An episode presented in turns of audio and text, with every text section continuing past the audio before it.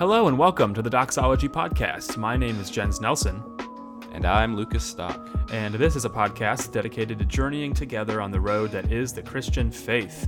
Uh, join us as we discuss and investigate theology and the Christian life as we strive for unity amongst our diversity as members of Christ's church. So, it has been a while. Lucas and I have been busy. We, we got ahead for a little while, but it's been like two weeks since we recorded last, but it, it feels like an eternity. Um, so, we're still in Martyr May. It's it's still it's still May, if you can believe that, even though it seems like the months are just flying by. Uh, but it's it's it's a new Friday edition of of Christians of History in the month of Martyr May, and we're going to be talking about not one, but twenty one Christians of history, 21 martyrs. So why don't you take it away, Lukas? Yeah, so I was really excited when we talked about doing a month devoted to, to looking at martyrdom and talking about different martyrs in history. This was one of the first stories that, that came into my mind. And um, it's a story that has really stuck with me for a variety of reasons um, since I first heard about it. And one of the most, I guess, unique at least compared to the other um, stories that we're talking about this month, and, and in general, the Christians of history stories that we look at and people that we look at. Um, I remember this happening.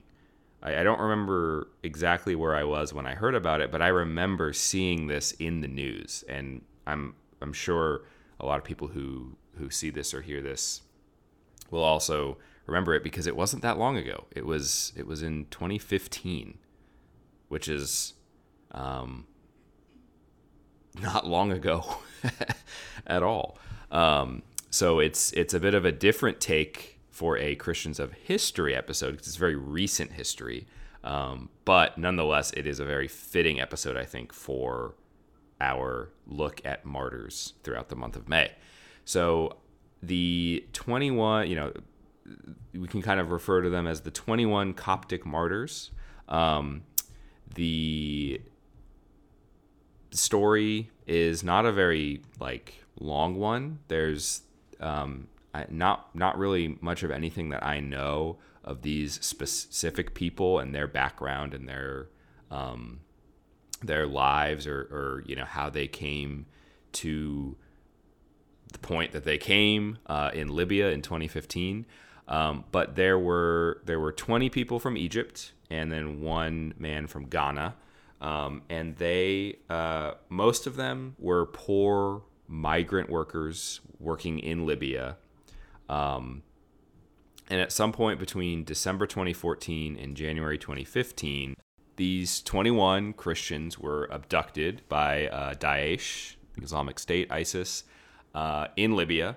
And ISIS kind of publicized what they were doing by saying that they were avenging um, a group of women who had been allegedly tortured and murdered by the Coptic Church of Egypt.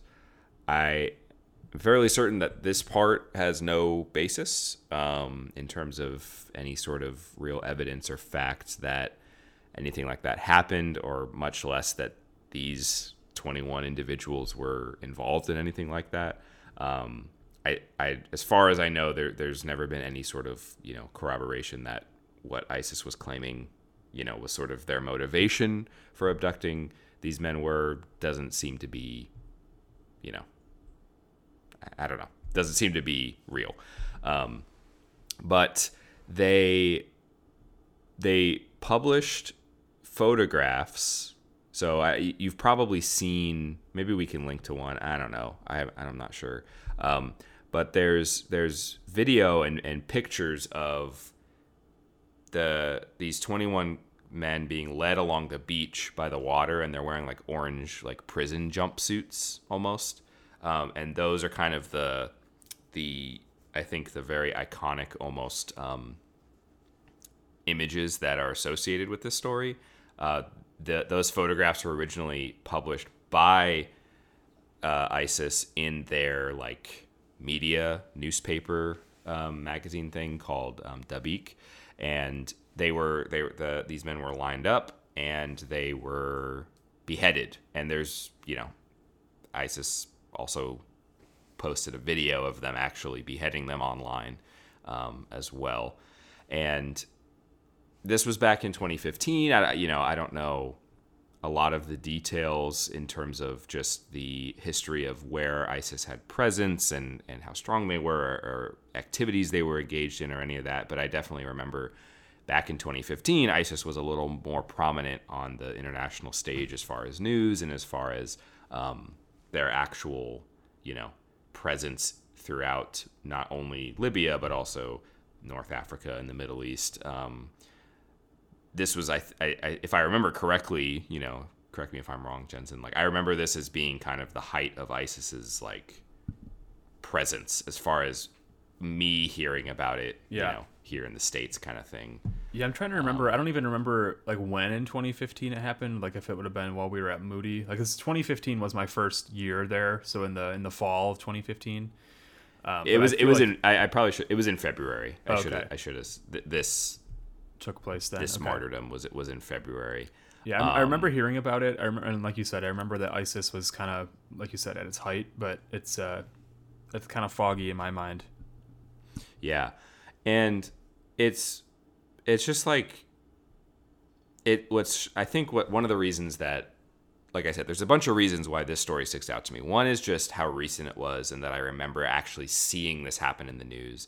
Another was how just kind of shocking the pictures were of, and, and this is true of, of all the images that I've ever seen um, of ISIS like execution pictures or whatever, because they, they, they publicize this stuff, you know, on purpose. That's part of, part of what they're doing. Um, or part of why they're doing it. But um, the the like I said, the images of these dudes wearing wearing um, orange jumpsuits and they're kind of being led one by you know each of them has like a an ISIS guard almost that that's leading them and they're all dressed in all black and their faces are covered. It's just it's a very striking picture on the beach in the sun. You know, it, it's it's very striking. Like it's a very well made kind of like propaganda thing to do is to not only videotape executing these these guys, but to do it in the way that ISIS did it, it really accomplishes. Like, I haven't even seen the video because I have no interest in watching something like that. But but even six years later, it, it you know those images stick with me. Um, but also it it's such a it's kind of crazy you know for for our perspective from our perspective in the world from where we're living it's it's kind of crazy to just think about 21 people. Like that's a lot of people to die in one attack or, you know, um, one, you know, incident.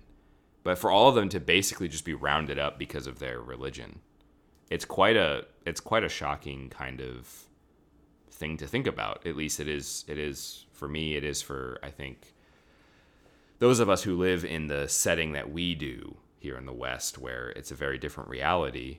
Um, and also it I think it's just something that really seems to have struck like the Christian world in general. Um, it it's not something that was kind of uh, isolated to North Africa.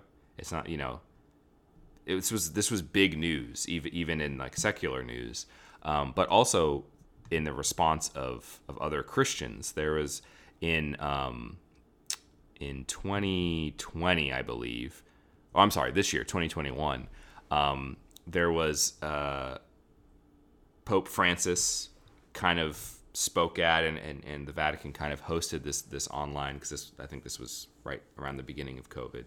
Um, this like memorial with with people from different um, traditions. The uh, the Coptic Pope was there. The Archbishop of Canterbury was there um, like this was kind of an ecumenical thing where um, Pope Francis talked about these 21 people saying that they, quote, bore witness to Jesus Christ. Um, he said, quote, ordinary men, fathers of families, men with the desire to have children, men with the dignity of workers who not only seek to bring home bread, but to bring it home with the dignity of work. Their throats slit by the brutality of ISIS, they died saying, Lord Jesus, confessing the name of Jesus. So that was, again, a quote from Pope, Pope Francis. Um, and it's it's just quite again a testament to how striking and significant something like this is. Um, because you've got, like I mentioned, not just the Coptic leaders, but Roman Catholic and Anglican and many, many others as well, both at this event earlier this year, but just in general. This is something that is remembered. Um, it's it's really, really a. I just I for I'm, I'm struggling to find words, and this is probably kind of a difficult episode to listen to, just because I'm kind of scattered a little bit. But part of that is just because I'm not quite sure what to say, you know other than just to call attention to this story, which you can read all kinds of news reports, you know, comments from from different church leaders and churches and all that kind of stuff. Um, but it's weird because it, on the one hand, approaching this month where we're looking at martyrdom stories, we're looking at individual martyrs, groups of martyrs, different, you know, time periods and different ways that we can think about and reflect on martyrdom. It's so weird to come to what is for most of us a news story. You know, we read the news all the time, or we see the news, or we hear, you know, different things that are going on. But like to have this kind of overlap where there, you know, as I was preparing for this episode, I was reading news stories.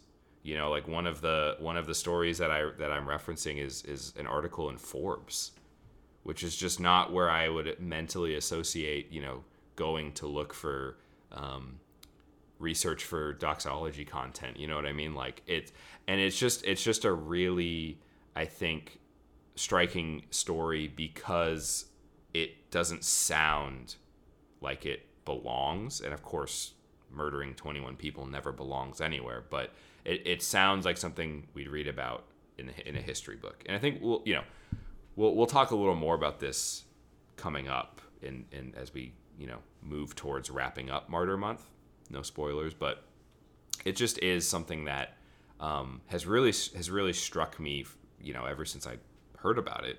Um, as, I think I heard about it when it happened, but certainly many years ago now. And it's something that I think needs to be like ought to be remembered through things like you know Pope Francis's comments. I think that's that's a great sort of testimony to their testimony of of these people who, as far as we know, literally did nothing other than just being Christians, uh, dying on a beach, just you know affirming and and remaining faithful to their commitment to to Jesus.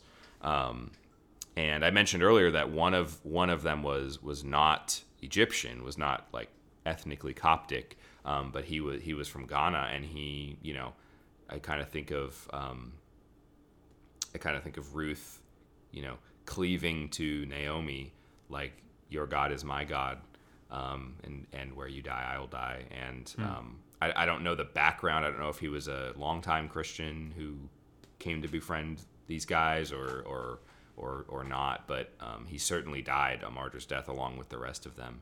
Um, and I think that it's just you know there's there's one last thing I'll say is the the on our social media, you can find the the image for this episode uh, that that we're gonna post is uh, like the background image on the title slide that we post for every episode is is an icon of these 21 um, people. Um, I believe if I, I, might have my dates wrong, but I believe it was the next day or maybe it was the next week. Um, they were actually all canonized as saints hmm. in the Coptic Church. That's cool. Which, if you you know, if you look at I, I don't know a lot about the, the way that, that those that process happens in the in the Coptic church, but I know in in like the Roman church that's that's a very long process usually, you know.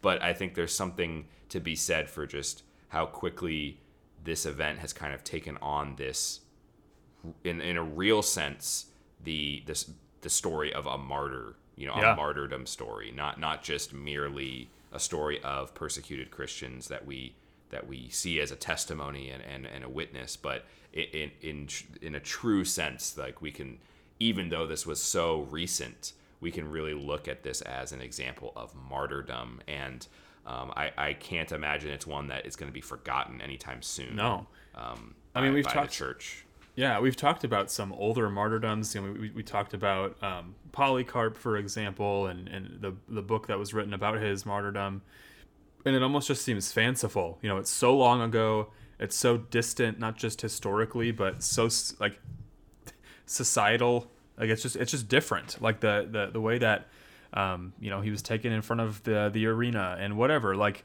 it just it's it almost feels like you're just watching a movie or you're just hearing another story.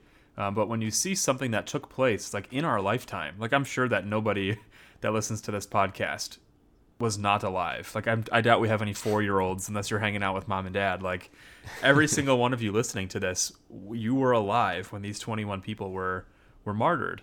And like you're saying it is a witness it's a testimony it's a um, a reminder even. It's it, and i'm reminded of that that quote you know the um, the blood of the martyrs is the seed of the church. And in a, in a very real way there i'm sure there were a ton of people who you know as awful as, as it is to, to hear of this who were um, led to the lord through it who were um, you know amazed at their courage amazed at their dedication their their boldness to remain faithful to their lord even to the point of death. Um, it's a it's a noble it's a um, honorable thing. So, do you have anything else that you want to add? No, I don't. All right. Well, thank you, Lukas, uh, for taking the time to to do a little bit of digging into their into their story. And thank you for listening to this episode of the Doxology Podcast. If you'd like to connect with us, you can find us on Twitter and Instagram. Uh, if you haven't found us on Instagram, go find us because we have a very small following compared to our Twitter. So at Doxology Podcast. Uh, or you can email us at doxologypodcast at gmail.com. Uh, we always welcome your feedback, questions, episode ideas. Um, but in the end, we hope that you're doing well and we'd love to hear from you. Peace.